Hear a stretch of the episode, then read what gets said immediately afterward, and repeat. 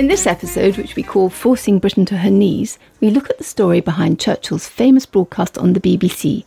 Never in the field of human conflict was so much owed by so many to so few.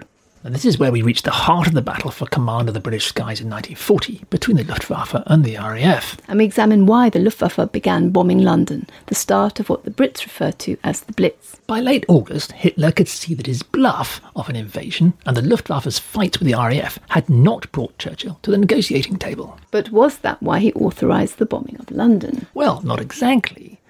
What Hitler ordered was that the invasion of Britain, which had all summer been little more than a pretence, should actually go ahead. And that meant that Hermann Goering, head of the Luftwaffe, had one last desperate chance to stop the invasion that he'd spent all summer trying to prevent. Goering never believed bombing London would end the war, but now he had to give it a go. Join us for forcing Britain to her knees.